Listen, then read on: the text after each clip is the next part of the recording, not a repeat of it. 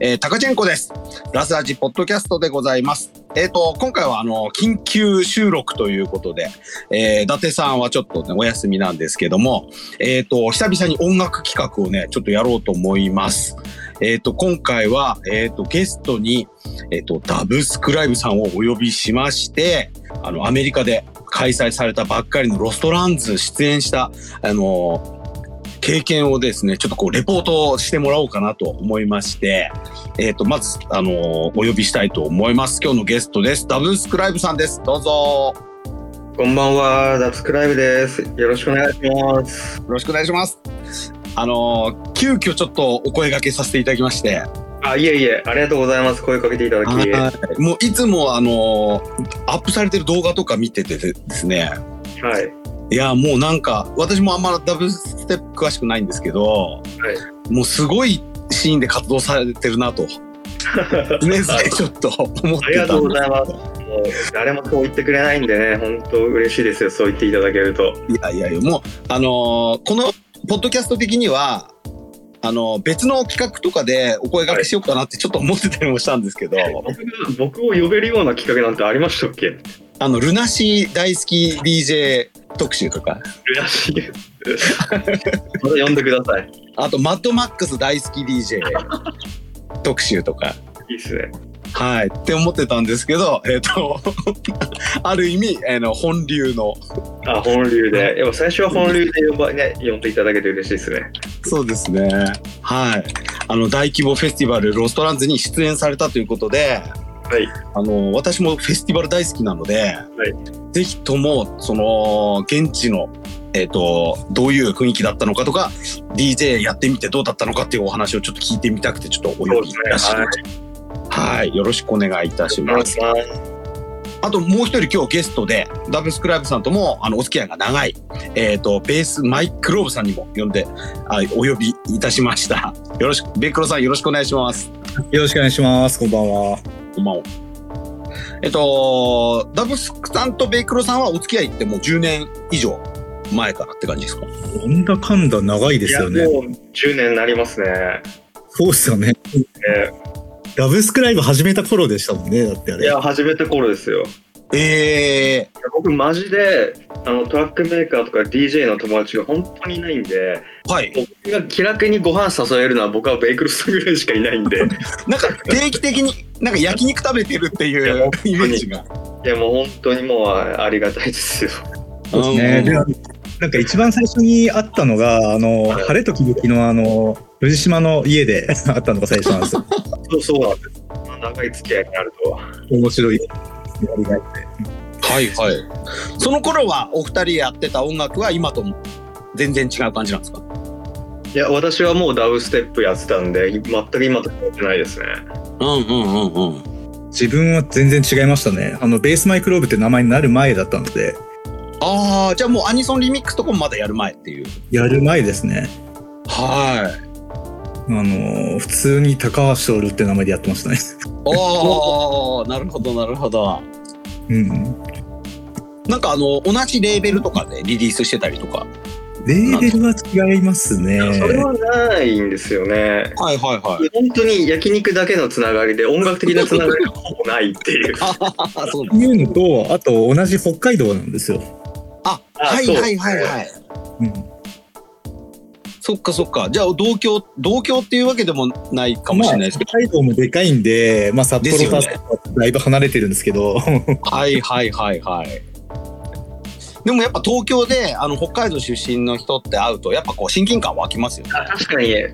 な確かになんかそれで最初意気投合したような気もなんか記憶もあったりなかったりって感じですねうんうんうんうんうん。わかります。私も東北の人って会うと、すごく親近感湧できすますよし。ねやっぱりうんうんうんうん。いやいやいやいや、まあちょっとね、せっかなんかお付き合いが長いし、焼肉を一緒に食べてるイメージがあったので、あ の今回の特集に、ちょっとぜひ、ベイクロさんも呼んでみようと思って声かけちゃいました。いえいえいえいえ。あのーベイクロさんからもなんか気になることあったらどんどんこうこう質問とかもしてもらえればと思うんですけどそうですね、なんか、まあ、本当、でも、なんか、んなんかめちゃくちゃなんだろう、本当に行くまでそのビザを取ったりとか、なんかすごい大変そうだったのもあるんで、そこの話はすごい聞きたいですね。うんそうっすねあ。もうビザの話もまあいくらでもありますよ。うんうんうんうんうん。じゃあちょっと本編のあのはいレストランズに行くまでの話をちょっと聞きたいんですけども、はいまずはそのダブステップシーン自体がですね、うんあの私もそんなに分かってないんですけど、はいえっと基本的にはそのアメリカでものすごく人気があるという感じだと思うんですが、はいあのー大体このロストランズって何人ぐらい来る感じなんですかああ、こう交渉って公式には発表してないっぽいんですけど、はい大体はい4万、5万ぐらいみたいな、ああそうなんですね言われ。てますね。はい。おおそうなるほどまあ一個のあの例えばその一つの音楽ジャンルに絞ったフェスとしてはめちゃめちゃでかいフェスって感じしますね。そうなんですよね。大体、うんまあ、日本で大きいフェスとかって、まあ、まあ、様々なジャンルがあるじゃないですか。うんうんうん。ロックにもライジングサンにしても。はいはいはい。でも、一つのジャンル、はい、一つのジャンルで朝から晩まで4つのステージ、ダブステップだけって いう。はい、これでそんだけ人集まるのやっぱすごいなって思いましたよね。ですよね。うんうんうんうん。あのダブステップ長年作られてると思うんですけど、はいなんかその、えー、とリスナーとかがものすごく増えたぞっていうタイミングっていつかあったんですか ?2014 年とか15年とかあ。れシーンとしてですか僕のリスナーあうんと、シーンと、あ、両方聞いてみたいですね。ああいやシーンとしては別にここで増えたみたいなのむしろスクリレックスとかが絶賛ピークだった頃よくあの、ビートポートとかでもはい。たまにデータ出ませんこのジャンルはめちゃめちゃ買われててうん。もうなんかでジャンルごとの売り上げみたいなでダブステップはもう全然売れてないダブステップは死んだみたいな、うんうんうん、まあこれ定期的に言われるんですけど、そうですよね。ええだからなんか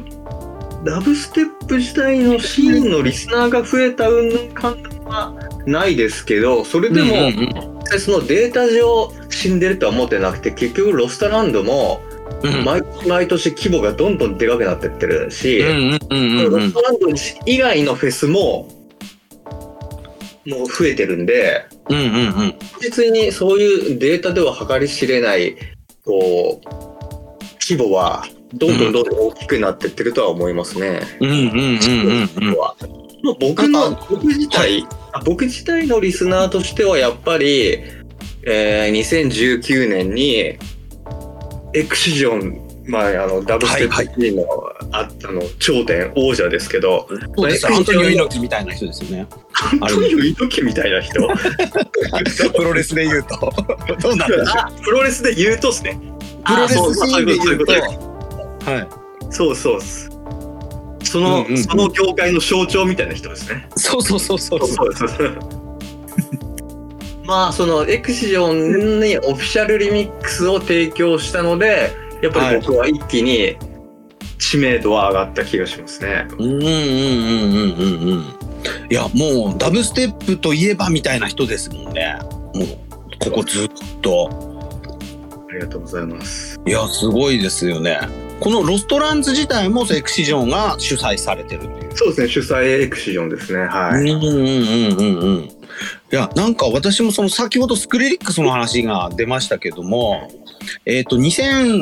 2009年とか、うん2010年ぐらいがものすごくこう爆発的に人気が出てきて、でで2011年のコーンのアルバムをあはいはいスクはい。レリックスたちがこうプロデュースした回があったと思うんですけど、あの辺がその1回目のダブステップというんですかねピークその。ピークっていうイメージはあったんですけど、そっから今からまで10年ぐらい経ってるんで、うん。うん。もうその北米を中心としたダブステップチーンがずーっとこうこう盛り上がり続けて今に至るといううん。感じがあってですね、はい。あの他のダンスミュージックシーンともどっか独立してるというかああ。ある意味うん、確かに。なんかあんまりその、まあ、ウルトラとか EDC にもダブステップの人全然出てますけど、うんうんうん。なんかそういうシーンとつながって大きくなってってるみたいなイメージはあんまりないですよね。なんか我が道をうんででかくなってってるみたいな。なんか我が道を行きまくってるというか、えそうっすよね。えうんうんうんうんうんうん。なのでちょっと私もあのちょいちょい聞くんですけどそのシーンの流れとかそういうのまでは全然わからないんですよダブステップ、うんただあのやっぱり定期的にアーティストが出てくるしうんうんあとはそのトラップが好きなんではい。やっぱトラップとも結構隣接ジャンルという感じがああ何年ぐらいですかね2000今22だから2010年代中中頃ですかね。うんこうトラップが流行ってトラそのトラップとダブステップとトラップを合わせたハイブリッドトラップっていうジャンルもできたりとかして、うんうんうんこううんダブステップのプロデューサーの EP の中に多分4曲入り EP だったら、まあ、2曲ダブステップ2曲ハイブリッドトラップみたいなうん結構そううんいう時期もあったんですけど、うんはい今はあんまそういうのなくなりましたねうーんもうダブステッププロデューサーでトラップもやってるって人なんかほぼいないようなああなるほど、トラップブームはダブステッププロデューサーの中のトラップブームはもう過ぎ去っ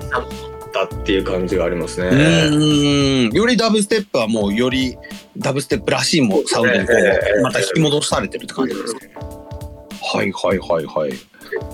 ではちょっとあの徐々にロストランズに向かってちょっと話を進めてみたいんですけど、はい、えっ、とオファー来たのっていつ頃なんですか？おあ4月の、えー中頃ですね。おおおお。じゃあそっからもう行くぞってなった思いあのーすぐに行くぞってなったんですか？ちょっと悩み最まし初はた。うん。これ本当かなって思って 正直あの別にそのそのメールをそのオファーのメールを出してきたはいそのマネジメントともうんイベント運営会社か、はいと。も僕全く繋がってなかったんで。あそうなんですね。はい、そういうの全く繋がってないところから突然メールが来てはい。でそこになんかもうその最初の一番最初に来たメールの時点でステージとなんかざっくりしたタイムテーブルが書いてあったんですよ、え、もう、もうタイムテーブル出てるんですかもうその時点ではいはいはい。僕の前後ぐらいなんですけど前後数人みたいなはいはいはい。でこれ本当かなと思ってなんかなんか嘘嘘かなんかかなと思ったでそこにこう名前があったプロデューサーでも大体繋がってたんでうんうんうん。にこう連絡して、僕こういうメール来たんだけど、これ本当だなって言ったら、ああ、自分も来たよみたいな、これはい本はいは当だから安心してみたいに言われて、あ、本当に来たんだっていうふううに、ん。最初。えー、もうてっきりエクシジョンとかから来たのかなって勝手に思ってまでなんかそう、最初こう、知ってるところ来るかなと思ったんですけど、何の前触れもなく、突然何のつながりもない。運営会社から突然メールが来たんで、うわ、怖いっすね。最初は僕はちょっと信じてなかったですね。えー、そのマネージメントとか、そういうレーベル経由とかじゃないんですね、こういうのっないてですね。いきなり来るんですね。はい。うわー。でも本当に横のつながりあってよかったですね。そういう点で。うんうんうんうん。じゃあそっからもう、あの、私生活もあると思うので、日常の生活もあると思うので、すぐ行こうって思ったんですかその、裏がまず取れましたってなった後。はい。ああ、まずは、はい。行くためにビザが必要。はい。ビザなかったんで、その、うんで、その返事に対して出たいと。うん。僕、ビザ持ってないんだけども、ビザ必要かっつったら、ビザが必要かうんうんうんって、で、まあ、ビザを取ろうってなったと思うんですよね。えうん。うんうんうんうんうん。いや、それが大変そうだったと思うんですが。えそうなんですよ。うんうんうんうん。やっぱり時間もかかるし、書類もめちゃめちゃ書くんですか、ビザ。いや、正直、ビザは、その手続きをすれば取れるっていうものでもないんで、はいはい。その、いや、結局、アーティストビザだと、別にアーティストとしてうん。有名かとか実績がちゃんとあるのかっていうところが審査されるんではい。書類用意して出せば通るっていうものでもないんでうんうんうん。正直自分はアーティストビザなんか取れるほど、まあ、自分とは思ってなかったんで、はい。どうしようかなって思ってたんですよね。うんうんうんうんうんうん。えーどこまでもうビザの話になるとめちゃくちゃ細かい詳しい話があるんですけど これぜひ、全あ部のをちょっとすると長くなっちゃうんでざっくりとするとうん。最初まず日本の弁護士はいこうググって、はい。ビザの申請をやつかあやってる弁護士事務所にこう相談したところ、はいあなたはまだ知名度もないからはい。ビザは無理ですって言われたんですよ。ええでその時点で見積もり出してもらってビザ申請に120万かかるって言われてうわ。で結局その知名度の時点でも難しいしあとビザが、いや早くて、うんよしなんかビザを取ろうっつってこう準備とかを始めてビザ取れるまで早くて45か月長くて1年って話だったんですよね。ええじゃあもうその時点で無理ゲーだった感じ。うんはい4月の時点、それがオファーが来たのが4月の時点でロストランドが9月なんでうん。いやこれもう時間的にももう無理じゃねうってん。思って、そのはい時間的にギリギリすぎるっていうのと、うんその弁護士から、えー知名度の点でなかなか難しいだろうっていう点と120万かかるっていうので、うん。僕諦めたんですよ。うんうんで諦めて運営にはなんとかビザなしで出れる方法はないかみたいな交渉をしたんですけど、はいはい。やっぱりどうもやっぱビザがあった方がいいってことになってどうもうんうん。なーと思ってたんですよね。うん。あの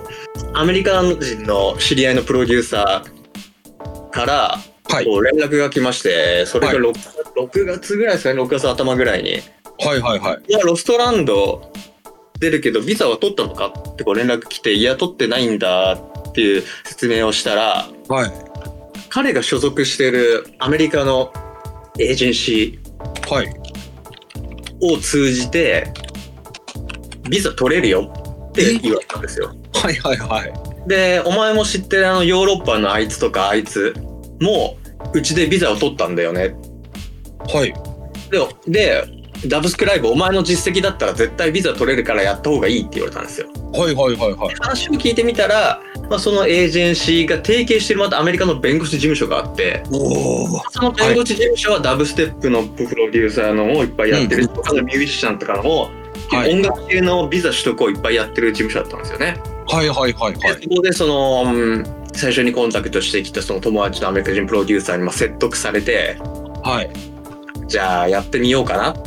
言ってそこからは6月から始めたんですよ。はいはいはいではいそ。こでこういろいろ種類集めてなんちゃらかんちゃらしてで最終的にビザが取れましたっていう話です。おお、すすごいっすね。そうめちゃくちゃ省きましたけどそこがめちゃくちゃ大変だったんですけどいや、なんか、この省いてもらったの。あの省いてもらってもすげえと思いますけ どそこに向かうまでのはそのもっと濃厚なエピソードがあるわけですよね。そうですね。いやーすごい。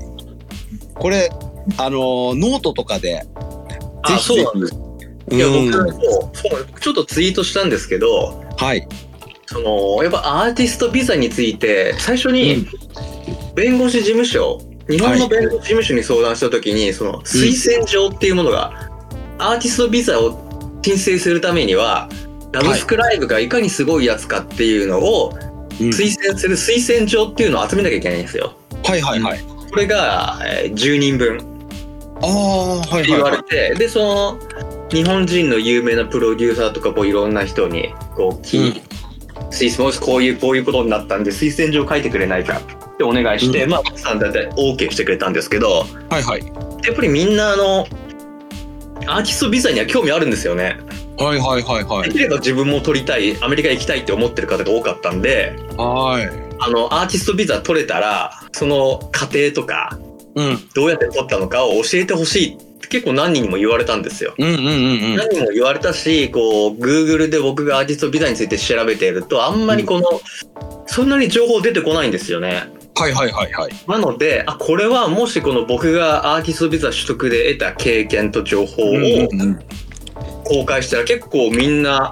これ知りたが知りたいんじゃないかなと思ってうんうんうん。じゃあこれノートにまとめて公開しようかなと思って今ノートを書いている最中ですね。おお、すごい見たいっすね。もうぜひ100円とか200円とかあのこっから先は有料でみたいなのをや やっていただいて、そうなんですよ。うん、ちょっと、あの、一部有料にしようかなと。うんうんうんぜひ有料にして方がいいですよね。なんだ、さっき、日本の弁護士事務所に相談したら120万見積もりって言われたじゃないですか。はいはい。結局アメリカの事務所にも、うん約8000ドル払ってるんですよ。おお。 8000ドルなんで、えー1ドル140の時だから、うん。まあ、大体100万ぐらいは払ってるんでおお。でちょっとでもその100万払ったんでさすがにちょっと皆さんちょっと助けてほしいっていうことではい。ノートをちょっと有料にして公開したいなと思ってるんですよね。そうですね。それ聞いちゃうと500円とかまあ1000円とかでも辞さない感じは。そうなんですよ正直自分で書いててこれはめちゃくちゃもう500円以上の価値あるなってこう読んでてうんうんうんうんうん。でアメリカのアーティストビザについて詳しく書かれた情報はインターネットのどこにもないんで、うんうんうんうんうん。これはちょっと、うんお金払ってても皆さんに読んでいただきたいなと思いながら書ういんてましたうんうんうん。あとまあ日本のその外務省とかももっとこう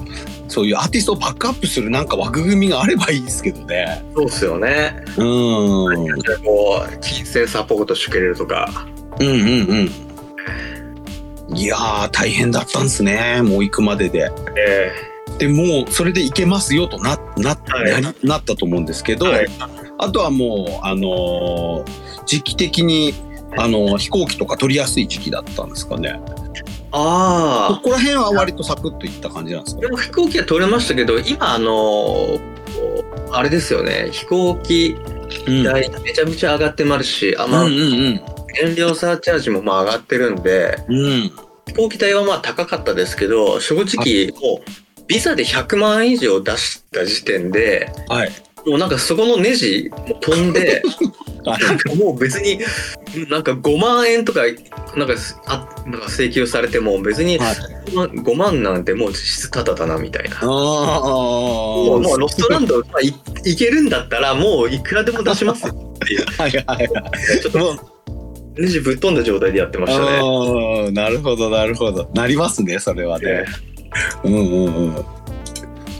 なんか行くまでの間他にこうなんか必要なものとか準備してったものってあるんですか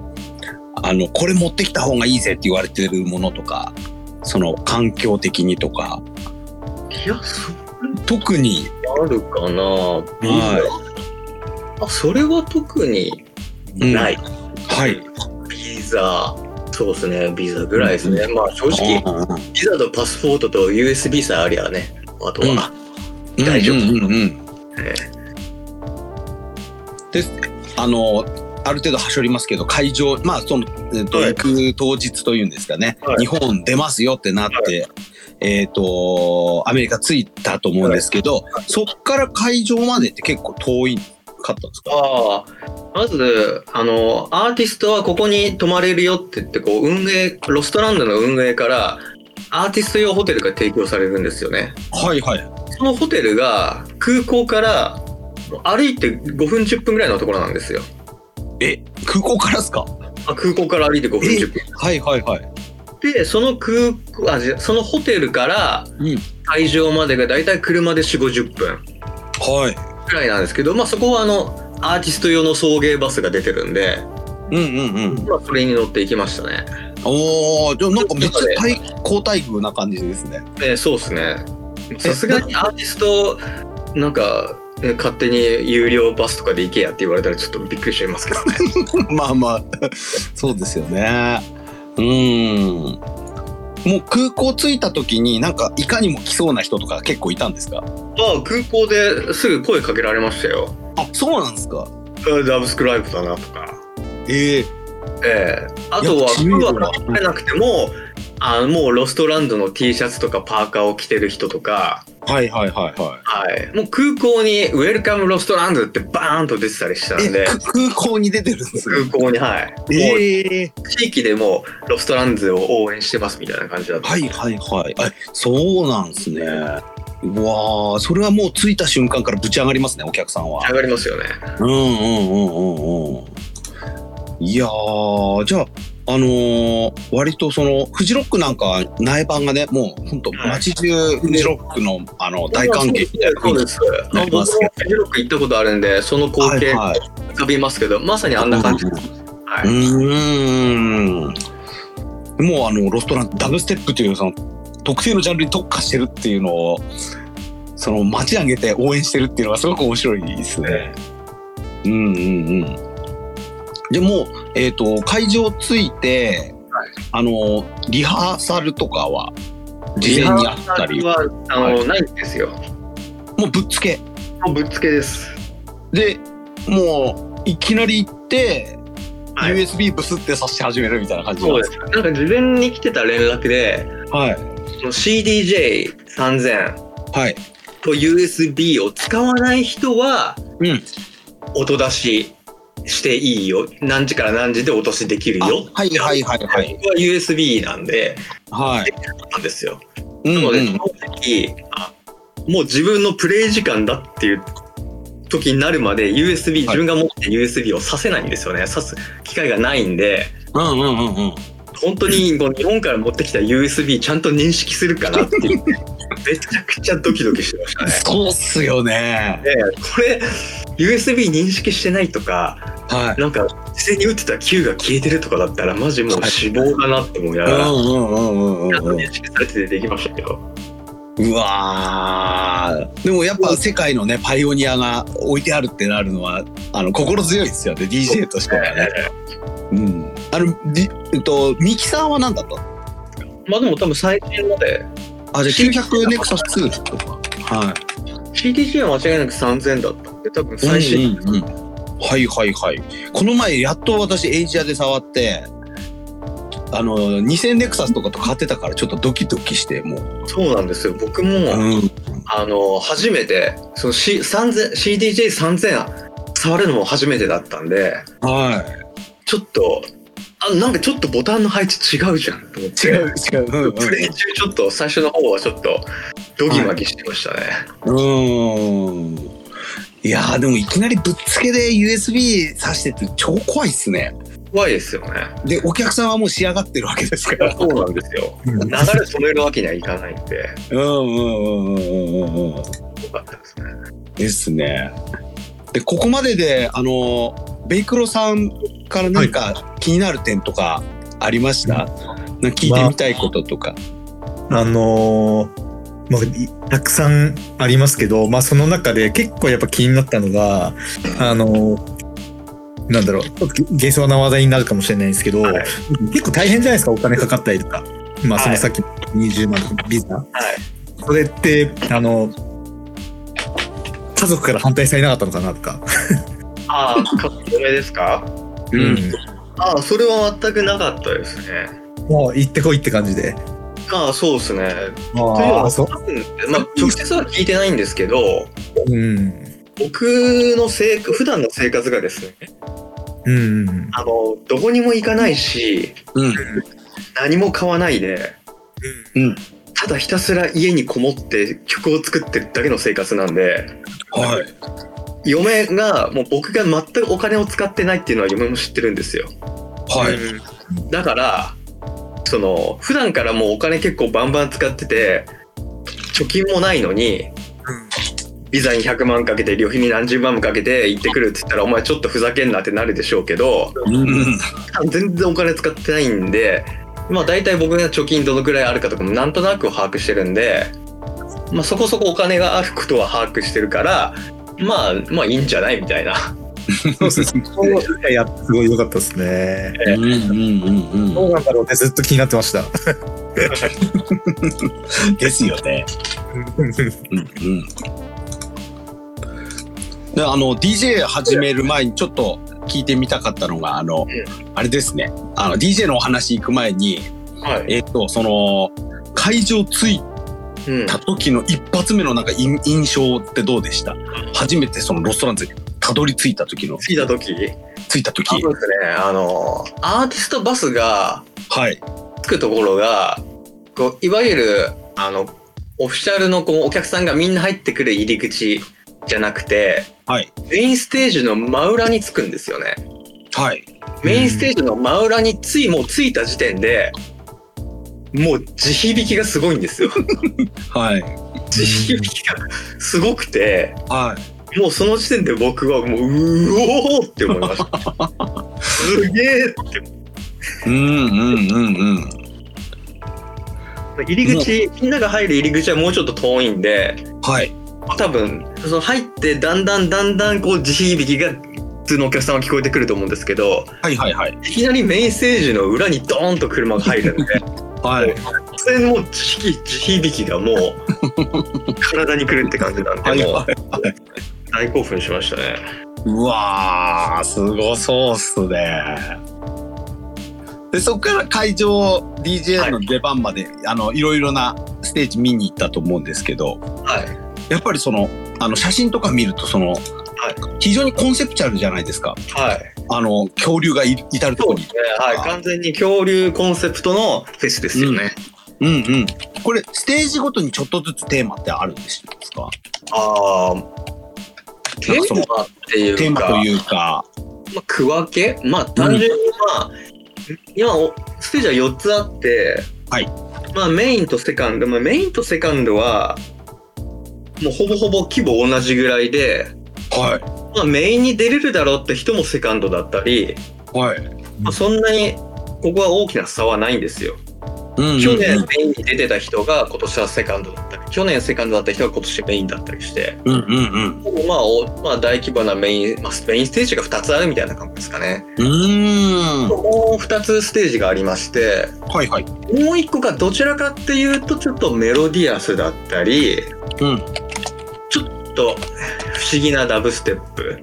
いやいや、うんあのフリーフォームベースとか言われてるはいはいはい。それによったが、まあ、中規模ステージでで、はいもう1個ある中規模ステージが僕が出たサブシリアステージっていうのなんですけど、まあ、はいそのサブシリアステージっていうのをそのエクシジョンが運営してるレーベルがサブシリアっていうところで。ああ、レーベルショーケース的な。レーベルショーケース的なステージはい。なんですね。はい。っていう、まあ、区分けですかね、ステージとしては。はいはいはいはい。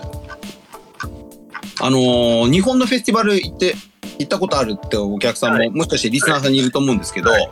メインステージの規模感って、はい。例えばフジロックのグリーンステージとか、あとはあのーサマソニのメインステージとかと比べるとはい、何倍ぐらいあーメインが、はい。グリーン、フジロックのグリーンステージのはい。 2倍とかですかね。おー。で、多分、うん。その、ロストランドのセカンドステージがフジロックのグリーンステージぐらいですかね。うーん。でさっき言ってた3番目と僕が出たサブシリアステージっていうのがはいえーうーどのぐらいですかねうん。えーどのぐらいだろう、フジロックのえホワイトステージとか。ーホワイトよりはい。ちょいちホワイトよりちょいちっちゃくらいですかねおー。うんホワイトよりちょいちっちゃくてライジングサンのレッドスターフィードよりはでかいみたいなぐらいのお おなるほど。うーんえ。ホワイトフジロックのホワイトよりはちっちゃいですああ、そうなんですね。じゃあもう、あのー基本的にはお客さんはそのメインステージとサブステージにめちゃめちゃいて、で、えっ、とその、フォレストとサブディスタンスは、サブサブシリアスねシリアですね。サブは結構ちょっと離れてるような感じなんですか割割とみんな近い感じ結構割とステステージ感は結構ちあの近くてはい はい。だからそのステージ自分がいるステージでまだ DJ こう転換の時間とかで何もしてない時は、はい他のステージの音がめちゃくちゃ聞こえますじゃあめちゃめちゃ干渉してる。干渉してるんですけど、はい。そのステージで音を出し始めても音を出し始めたらはい。もう出音がすごいんで、はいはいはいもうはい干。渉とかは一切なくなりますそものう気なんかになる。もう力技で干渉を吹っ飛ばすみたいなあ、そう、そうなんですね。はい、だからまあ全然他のステージの音が聞こえるなうんなんかどうにかなんないのかなと思って思わなかったですね。もうはいはいはい各ステージの音がすごいんで、ええその音気になりますね。はいこう日本のその野外イベントとどう違うのかなっていうか、ああそうなんですよね、正直あのこれちょっと日本のフェスのはちょっと悪口うんが、うんフェスに対する文句に聞こえてしまうかもしれないんですけどうんうん正直野外フェスって音はいってもう、もう諦めてるっていうかまあこんなもんだろみたいなありませんうんうんうん低音はほぼほぼ聞こえないし、うんうんまあ、あの空間の広さと風で音は散っちゃってるからうんうんうんうん曲が認識できりゃまあいいかなぐらいなうんうんうん正直そのかいや日本の野外フェスで音がすげえいいっていうのを僕は体験したことがなかったんですようんうんうんうんショックはあ他のフェスに比べて違うなっていうのは感じましたけどねはいはいはいでもロストランズははいもう着いた時点で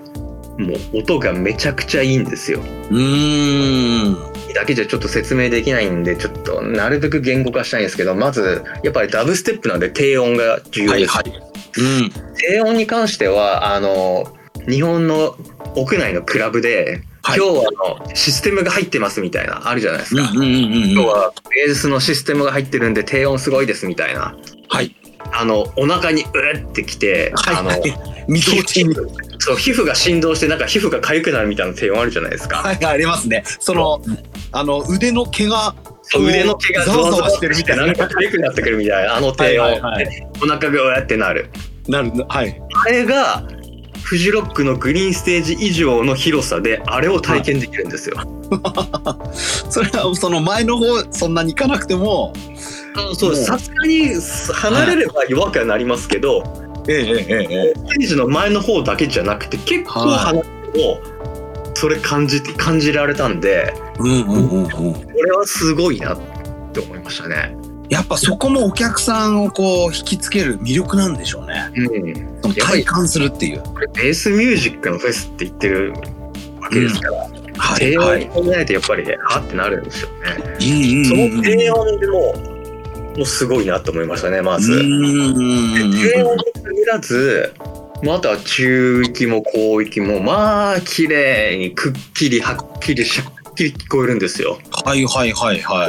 い日本のフェスでよく聞いてたその音が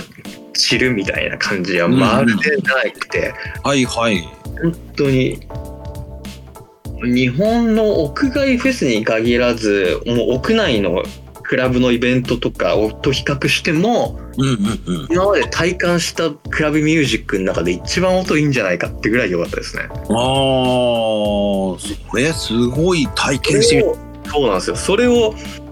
グリーンステージ以上の規模ではいはい実現してるんでうんうんうんちょっとすごすぎますよね。ちょっとレベルが違う。うんうんうんうんうんいやそれをこう一日中浴び続けれるっていうのはすごいですね、そうなんですよ。うーんいやー逆にそのあの逃げ逃げ場っていうのは、はいそのまあ逃げ場はまああり治療ますすよる場所っていうかありますあります。はいはいはいありますし、まあうんそうですね、こうやっぱり自然の中でやるんで、うんうんイメージ的にはフジロックかライジングさんみたいな、はいはいああはいいう感じをイメージしていただくと非常に分かりやすい。うんなるほどなるほど、はいでも、はいフジロックとかライジングさんほどステージとステージの間を離れてたんですよ。さっきちょっと音 の感想それすごいっすよねなので、うんステージ間の移動はしやすいです。おーこうフジロックとかライジングさん、ステージ間遠いんで、トイストイス、うん移動で結構疲れるし、うんうんここでこここっちのステージでこれを見てからこっちのステージへすぐ移動するぞみたいなの結構できなかったりするじゃないですか、そうですね諦めたりとかね、えー諦めてあれありますよねはい結構できますええはいんでうんうんうんはいあとちょっと気になったのが、あのなんとなくお客さんの年齢層とかってどうな感じたくさん、うん、結結構老若男女いる感じ。まあ、老若男女ですよ。でも、そんなにちっちゃい子、子供って入れたのかなその子供は、あんまり見た記憶ないですね。はいはいはい。二十歳以上、まあ、二十歳以上から、まあ、四40手前ぐらい、そのぐらい、うんうんうんうん10代、30代が、まあ、多いまあ、多分、まあ、日本のフェスは、でも日本のフェスはもうちょっと、フジロックとかはもうちょっと平均年齢上かもしれないですけどね。うーん。まあ、20代、30代。まあ、若い人がやっぱ多かったですね。うん。はいはいはいはいはいはい。あの会場だとお酒とか売ってたんですか。あ、売ってますよ。うんうんうん。なんかあのーやっぱりあっちだとそのお酒厳しいのかなとか、あとは値段とかも結構高いんじゃないかなとか。あはい。あ。普通のフェス飯みたいなやつとか、かき氷みたいなの売ってたんですけど、はいはいはい。これが、15ドルから20ドルぐらいだから、おお。そうしますよね。しますね。ええ。うんうんうん。 1000円から3000円とか。うんうんうん。割と皆さんこう物販もや買ってたりとかするんですか？あ、グッズですかグッズグッズ。あ、グッズはですね、あの、そのロストランドの公式の T シャツですとか、はいはいタオルとかが、はあとアーティストのグッズはい。を売ってるテントはもうすごい行列でしたねおお。はい欲しかったんですけどあまりにも行列がすごすぎてはいはい。諦めましたねおお。やっぱあっちの人もグッズ買うんですね。めちゃめちゃ大行列になってましたよへえなんかねフェスっていうとめっちゃグッズ並ぶでるのを見るんで、い、つも買わないで終わっちゃうパターンが多くてそうなのんです僕もそうなんですようーん。なるほど。やっぱそれはどこも一緒なんですね。で、ちょっとあの、DJ の方に戻ってみたいと思うんですけど、お話を。いえっ、と、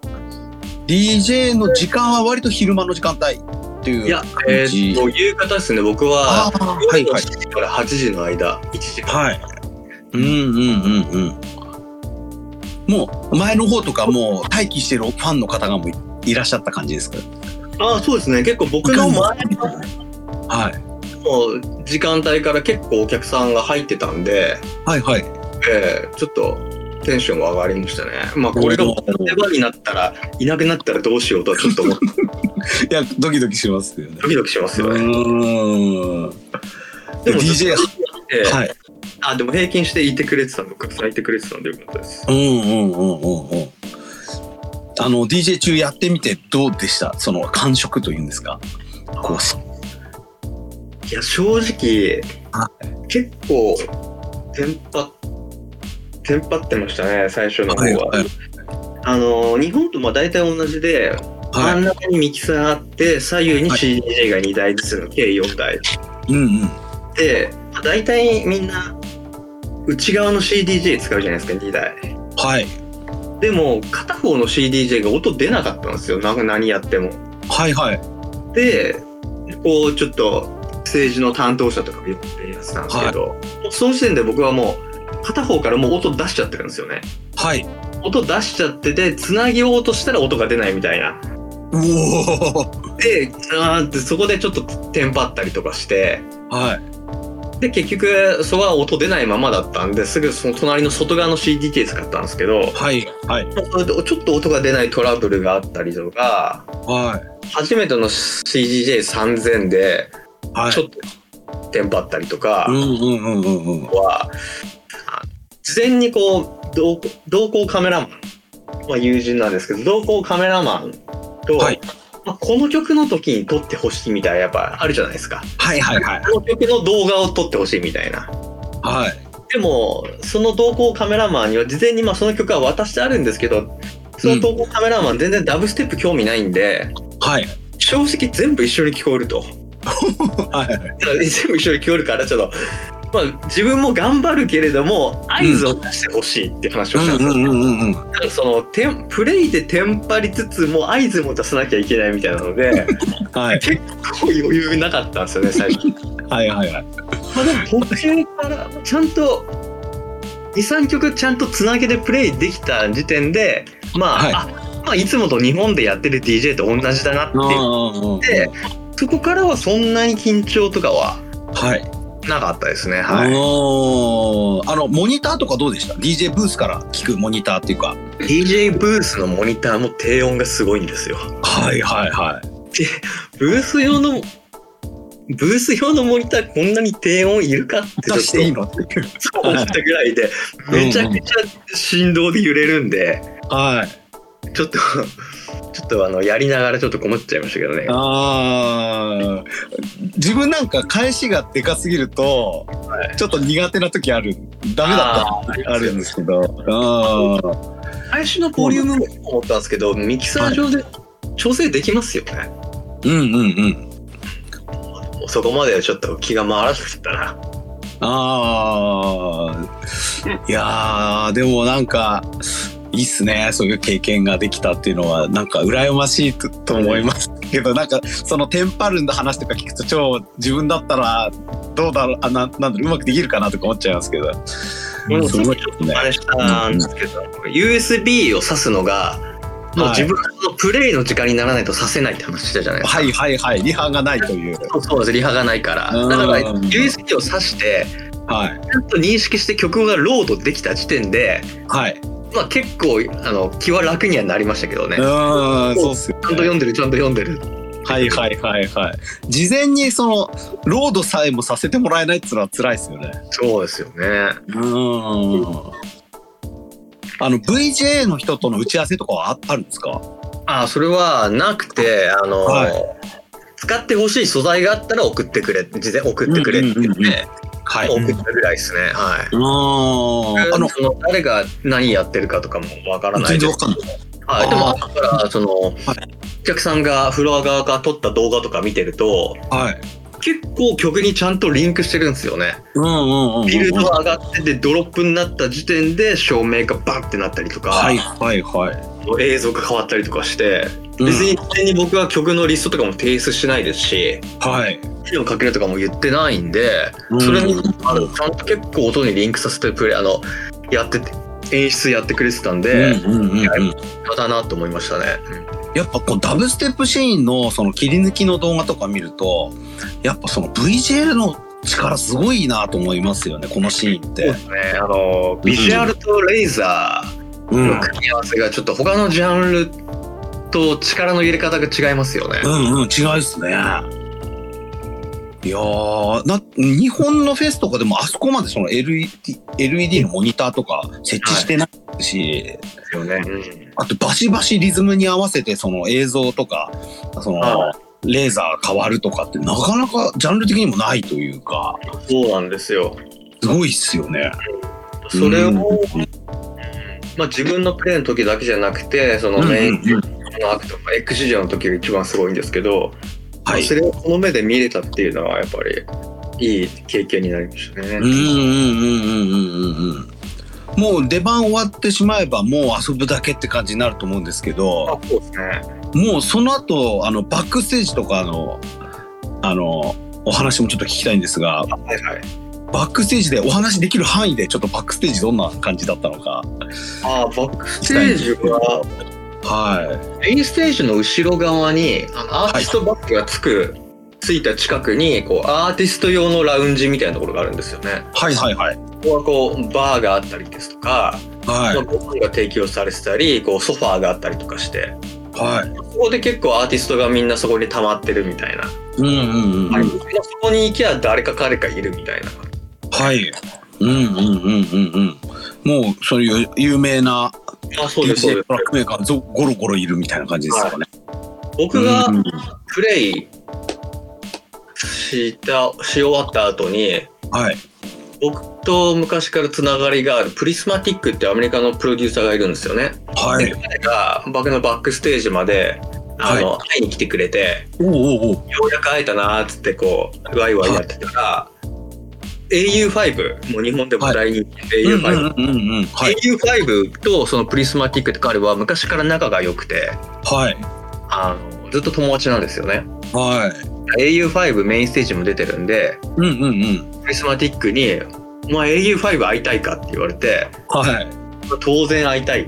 うん。ちょっと au5 会いに行こうってなって、ではいバックステージに行ったらそこに au5 がいてはでお話しして写真撮ってもらってその写真は確かあのツイッターに上げた、いはいはいはいはいははい、い。いや、すごいですね。なんかフェスならではって感じですそうね。ですよねはいうんうんうん。あのメインステージのいその袖からこうお客さんのとこ見たりとかしたんですか？こうステージ。あはい。そこは僕は見てないですねそのメインあのブースのところまで行くみたいなことですよねそうそうそうそう。横から見てるんです。は入れませんでしたはいはいはい。で一応アーティストパスあればどこまでも行ける感じだったんどこでますでか。も行けるっぽいですけどメインステージ、ブースまで行はさすがになんかうん。行けないみたいな話を聞きましたねあーそう気楽にそこまで気楽に行けないみたいなはいはいはいセカンドステージははいまではこう気楽に行けるんですよ、はいはいはい。ステージはだからその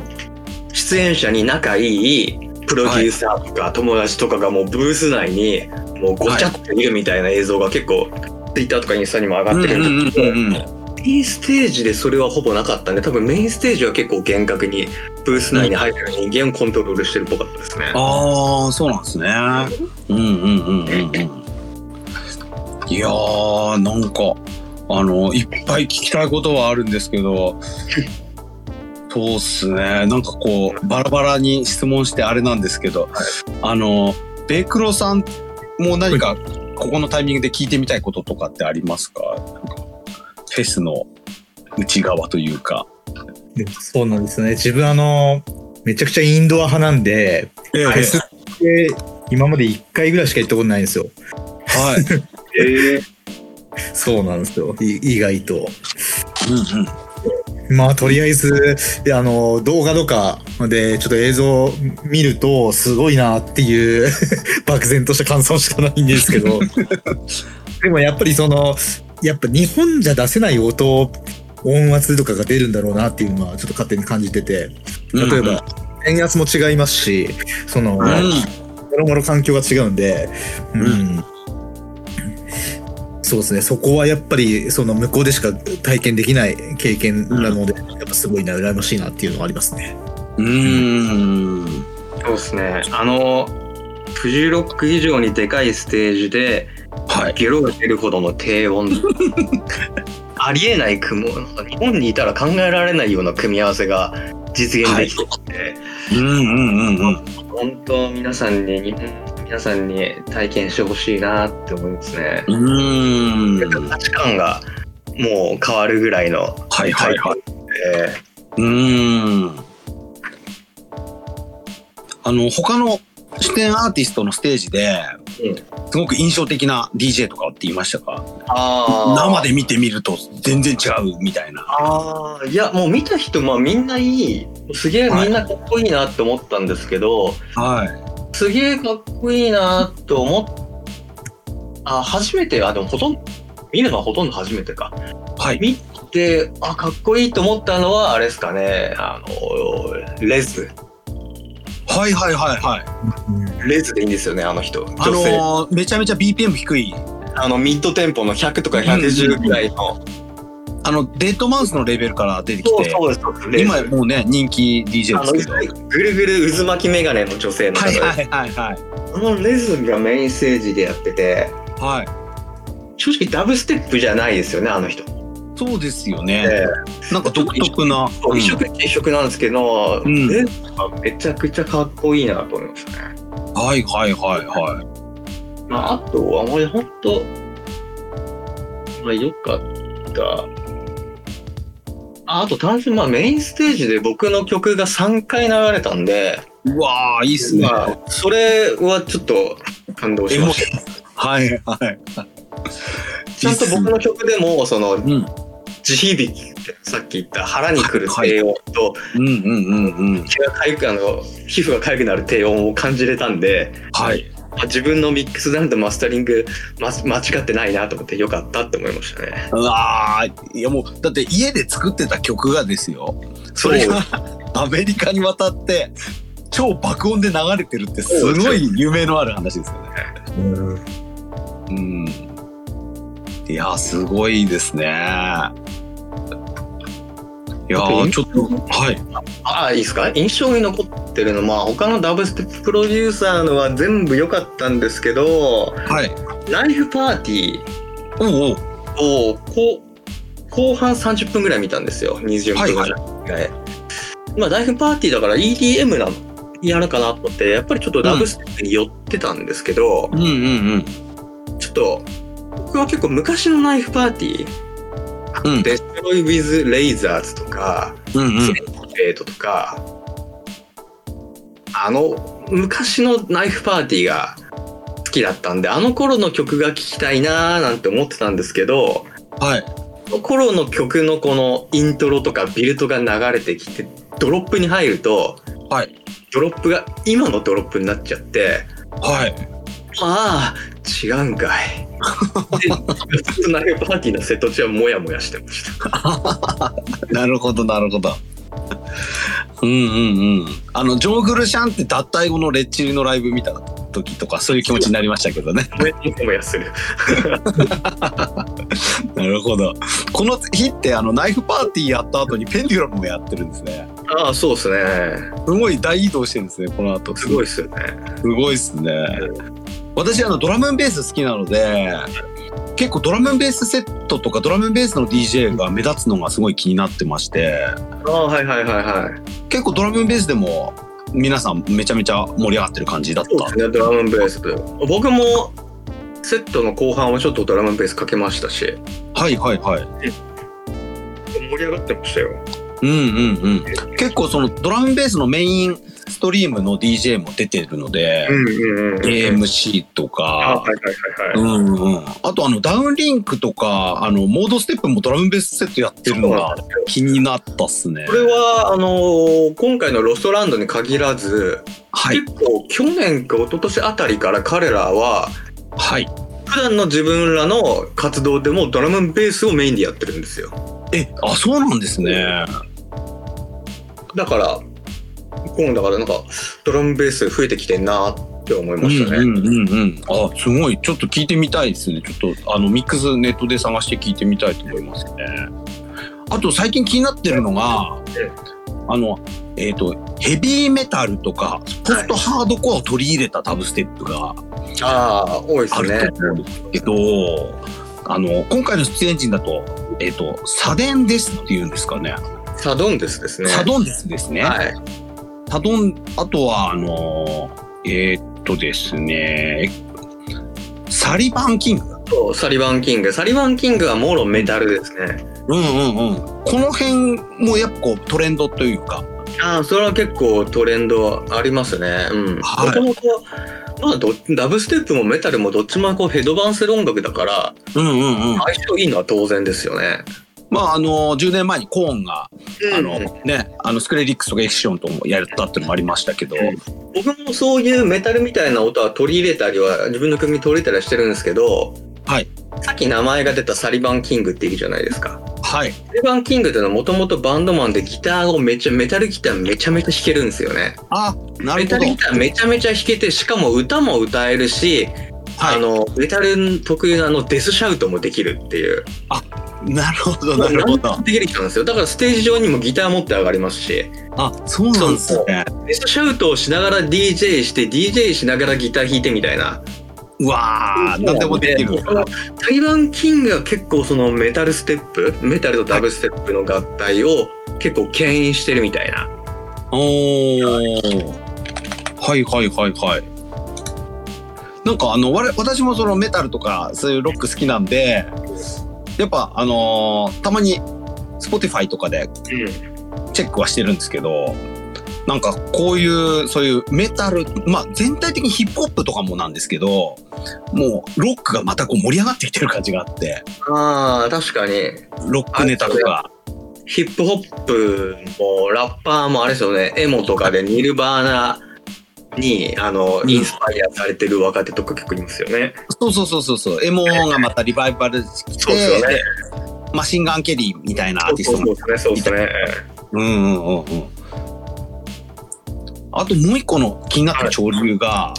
あの、スカイブレイクとか、ああ、はいはいはい。キラキラしたやつ、あーキラキラしたあーカラーベース勢ですね、カラーベースス勢っていうのも結構人気あるんですかね。ああい人や気あるというか、あはりい。ますよね、うんうんうんうんうん。でもなんかああいうのって日本人好きそうじゃないですかうんうん、ゲームミュージックとかとゲも相ー性ムミュージックだし多分作ってるのもオタクだし、うんうんうんうんオタクだし聞くのもオタクだからうんうんうんうんいやなんか日本ベースミュージック好きには相性好きな人には相性良さそうだなと思いながら聞いてるし向こうでもうんうんですよね、うんうんうん結構ダブステップといえどもいろんな多様性ありますよね今いやありますよね結す構ごい広いうんうんうんうんあああそう僕がオストランドで一番あの驚いた話をしていいですかあどうぞどうぞまあ一番驚いたんでちょっとハードル上げちゃうんですけど僕が一番衝撃的だったのがもう会場着くなり、はいダブスクライブだろ写真撮ってくれみたいなはいはいはいまあ言われたんですよねうんうんうんまああんまりネットに顔上げてないけれどまあ知ってくれてるのも何人かいるんだろうなぐらいな、うんうんうんでプレイが終わったその日の夜とまたは次の日僕が出たのがあの初日3日間開催のうちの初日なんではいはい2日目3日目はずっと僕は会場で遊んでるだけだったんですけど、うんうんうんまあで僕のプレイが終わった日の初日の夜と2日目3日目になるとやっぱもう顔出してプレイしたんではいもう2日目と3日目のうん一緒に写真を撮ってくれがすごいんですよ。はいはいはいもう歩いてるともうすぐ「ダウスクライブだ ろ写真撮ってくれ」はいもう多分3日間でうん100人とまでは言わなくてもはい80人90人ぐらいとは一緒に写真撮ったような気がするんですよね。もうそれすごいっすねちょっとしたアイドルいやそうなんですよ、でうんうん一番こう驚いたのがは写真撮ってたらいはい写真近くでこう写真なんかやっぱ大騒ぎするんですよ向こうの人ってリアクションでかいじゃないですか。はいはいはいああいうザブスクライブって聞かれてはいそうだよって答えると、もう、ああ、オーマイガー みたいな、なるんですよ、やっぱり。その時はびっくりなんですけど、はいで、その騒ぎながら写真撮ってると、その周りの人が、なんだって見るじゃないですか。はいで見たら、あれダブスクライブかってなるんですよね、見たはい人。はいはいしたら、うそんの人が、あ今度次は俺と写真撮ってくれってなるんですよ。うんうんうんうんやってると、また、その周りにいる人が見て、あはいるアライブ上ねっつっても写真撮ってくれにな る写真撮影の連鎖が起きるんですよはいはいはいはい写真撮影の連鎖が起きてまさかの僕と写真を撮りたい人の列ができるってい うもうちょっと日本じゃ日本じゃっていうかもう僕の人生では考えられないような仕事が起こりまして、はいはいはいはいすごいっですもねう、えーでもうあの男性も女性も関係なくではいはいはいはいこうとある人この写真一緒にこう撮ってると、うんもう僕の目の前に次の写真をと写真写真撮ってください待ちの人がいるんですよね。うんうんうんうんそれがこう女女性とか女の子ではいがもうスマホを手に持ちながらはいはいもう目キラッキラッキラした目でこっちを見てるんですよ。はいはいはい私を撮って写真撮って多分言いたいみたいな感じで。うんうんうんうんうそんんなにキラキラ女性からそんなにキラキラした目で見られたことがないんではいはいはいはちょっともう、いやー、すごいなと思っいて。やっててよかった感がすごいあの、うんそうですね。自己肯定感とか承認欲求がもう満たされまくってすごかったですね。いやでもあっちからしたらはるばる日本から来てくれたえアーティストですからねやっぱりそうね写真撮りたくなるとは思いますけえいやどーすごかったですね。知名度すごいっすねでこんなに知られて、そうなんですよ。うんこんなに知られてるんだなっていうのが、はやっぱりアメリカにその行ったことがなかったんで、実感、曲がデータ上で、いうんうんうん Twitter とかだったり、サンクラだったりで、データ上で、はい曲が再生されたり見てても別にそんな知られてるって実感ないじゃないですか、はいはいはいでも実際にこう目の前に人があってそんだけのリアクションをいっぱい見るとうんあ本当に届いてるんだなとう思ってーん感動しましたねいやーそれはちょっと頑張ろうってなりますよね。ありますね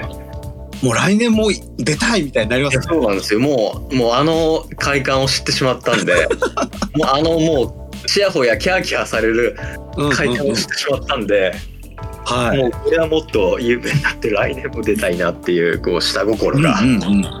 来年は T シャツとか、あの、グッズも持って、そうなんですよ、ね。はあれなんですよねそうグあの結構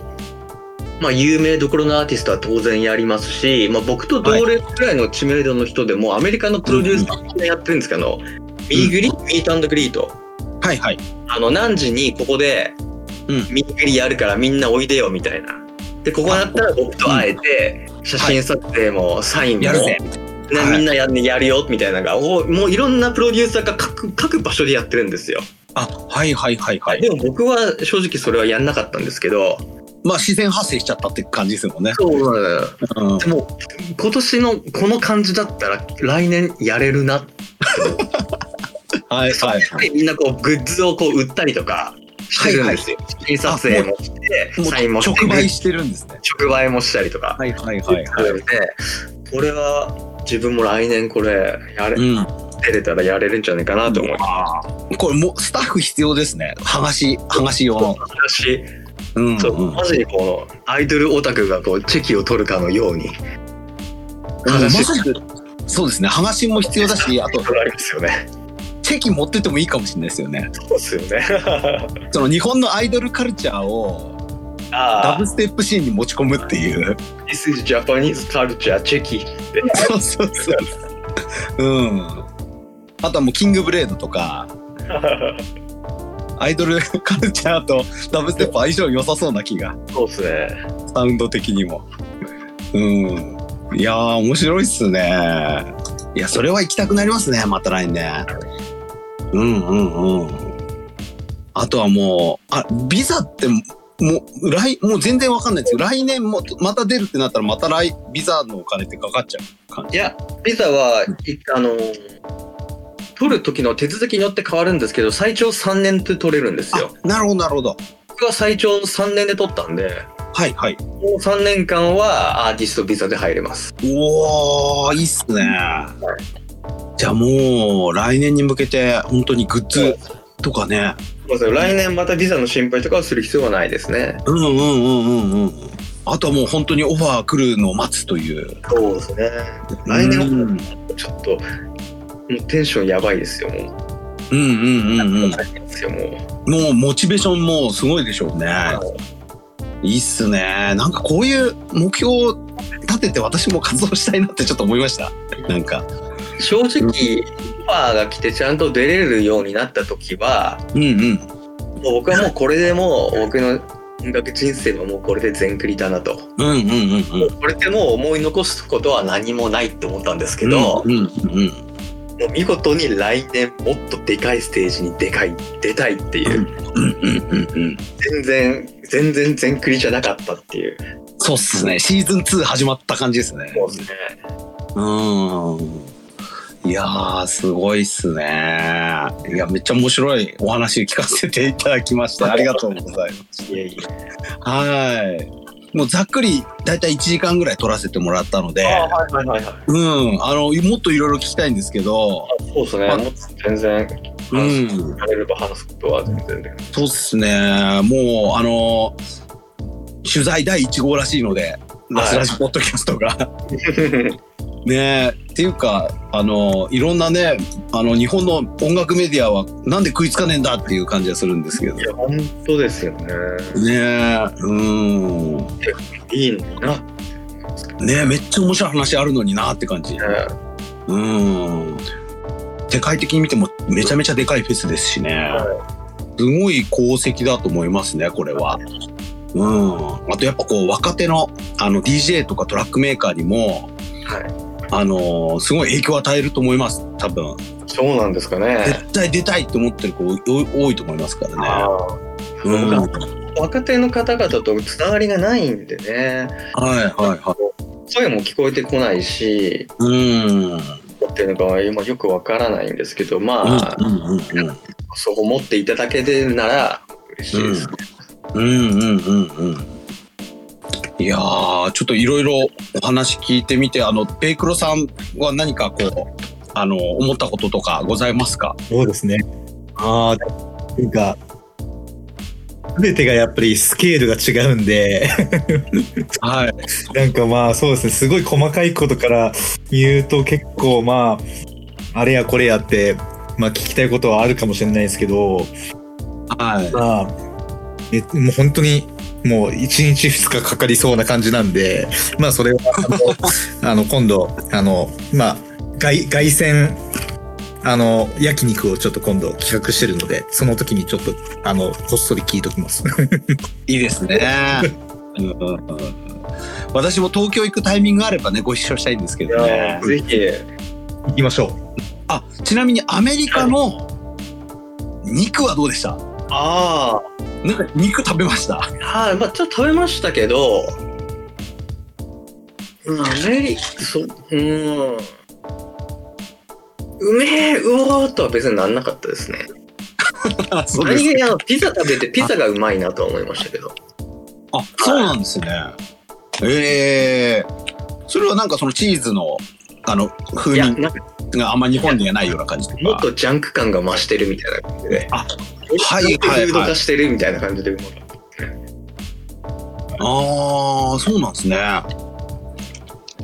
もちろんでかい。あーでかいです。食べき食べきれないぐらいでかかったですね。もう、なるほど、なるほど。いやー、なんか、もう飯から何から全部違うと思いますので、日本とは。いやー、いいっすねいや、なんか、あのー老後は海外の施設行ってみたいなと思ってるんですけ ど、やっぱお金がめっちゃかかりそういですや、からまあ、ね老後だと多分体力が持たないんで、なるべく若いうちにそうですね。うん。もう、若いうちに行った方がいいです絶ね。対に。うんうんうんうんうん。いやー私なんかアニソンリミックスでワンチャンないかなってちょっと思ったりはしてるんですけどあれ何ですかよねね、結構アニメ系のイベントとか、あの、日本の DJ って、くうん日本のあのプロデューサーだとかトラックメーカー DJ でこうアメリカで DJ したことある方って結構アニメ系のイベントが多いですよね。多いです多いですあのモグラの山田君とかもですとかあの猪田君井とのか拓あとさはんとかテディ・ロイドさんとかも結構出てるのがアニメ系とかが多いですよね。そうそうそうそうあの DJ カズ君とだもからアニメ系は結構全然このうんダムステップとかよりもなんか可能性がありそうなのかなってもう見てて思いますけどね。うんうんうんあの最近も海外の人からあの DM 来たりとかしますねうんあのアニリミ関係のうんうんあのコンピ参加してくれとかはいあのスイッチのああの、はいイベントに出てくれとか。うんうん。なるほど。ちょうど、あの、アニメ、そのリミックスの話になったので、あの、今日はあの、ベイクロさんに来ていただいてるので、ちょっと最後に、あの、ベイクロさんが主催するアニソンリミックスの話も、はい。あの、アニソンリミックスコンピの話もちょっとしたいと思うんですけども。はい。えっ、と、アニコミューンボリューム1がリリースになりまして、そうですね。はい。こちら、あの、主催が、えっと、ベイクロさんなんですけども、えっと、今回14組のトラックメーカーが参加してまして、9月30日にリリースされているという感じです。いいですね。はい。これ、今回リミック、アニソンリミックスのコンピ始めようと思ったきっかけってあるんですかきっかけはとりあえずまあそのまあラスラさんも毎回もうレギュラーのように参加していただいていたあのコミューンのシリーズをこう、まあ、2年間止めていたんですよね。はい。で まあちょっとまあととあるきっかけでちょっと復活してな何かしらやろうかなっていうのが上がっうん。うん、で まあなんか今まで、まあ、ノーコンセプトがコンセプトだったんですけどコミューンははい。まあみんなトラックメーカーに好き勝手作っていただいてでそれを集めて出すっていうような感じのスタイルだったんですけど今回はちょっとなんかテーマを設けようっていうところでであの、うんまあ我々がそのなんだろうな本当にアニリミがめちゃくちゃ流行ってた時期にアニクラで活動してきた世代なのであの、はい。今ってちょっと下、どうしても下火で、あの、まあ、げアニソンの原曲のクラブはあれど、アニリミってあんまり聞かなくなっちゃったよなっていう。まあ、なんかうんうんの原曲がそもそももうクラブで普通に使えるキックの音だったりとか、まあ、そのクラブトラックっぽくなってきてるっていう影響もあるんですけどやっぱりアニリミっていう感じのアニリミ聞きたいよなっていう J コアだったりとかまあいわゆうるんうんうん昔、まあ、A リミックスネーションとかの流れをちょっとはいはい組んだ、ちょっとものを企画しても面白いんじゃないかなっていうので今回ちょっとやってみました。うーん多分あのアニソンリミックス中心にやってる DJ からしたらもう待望の企画だとは思うんですけどそうですね結構うんメンツもあの面白いメンツを集めてて、まあ、本当にベテランから新人から、まあうんうんあの海外勢もいて、まあ、韓国のトラックメーカーマンデースタジオさんとか、うんうんうんうんね、あとはまあそうですねあのムジカルスさんとか、スまあ、スタジャさんとかそうですね、まあ、ラスラさんもですけど、うんベテランもはいしつつ、うん、あのまあ VR チャット内で見つけた本当にまだ、えー、とそこまで歴が長くない、まあ、これから頑張りたいっていうトラックメーカーとかもちょっと数人招集して、うんうんうんうんうんまあ面白い内容になってますねあのジャンルもはい幅広く、うん、この VR チャットははいあのこの前あのベイクロさんに教えてもらってあのちょろっとあのおお邪魔しましたけども、はこれはこれで新しいシーンがこう生まれてるなっていうのはこうあ実感できまして、そうなんですねあの届くからかうん見てると一つのやっぱコンテンツうんじゃないですけど、ふともう本当にゲームとかなんかそのコミュニケーションツールだったりとかそういう見方うんうんないんですけど実際にその HMD ってあの頭にかぶって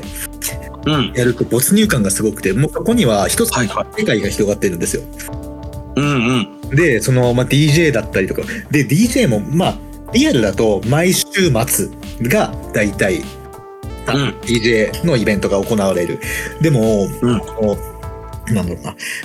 VR チャットって毎日平日でもやってるんですよね。うんはいはいはいで、あの、なので、もうみんななんか普通にやるの飽きちゃって、結構、うんあの、偏った DJ をやり始めちゃって、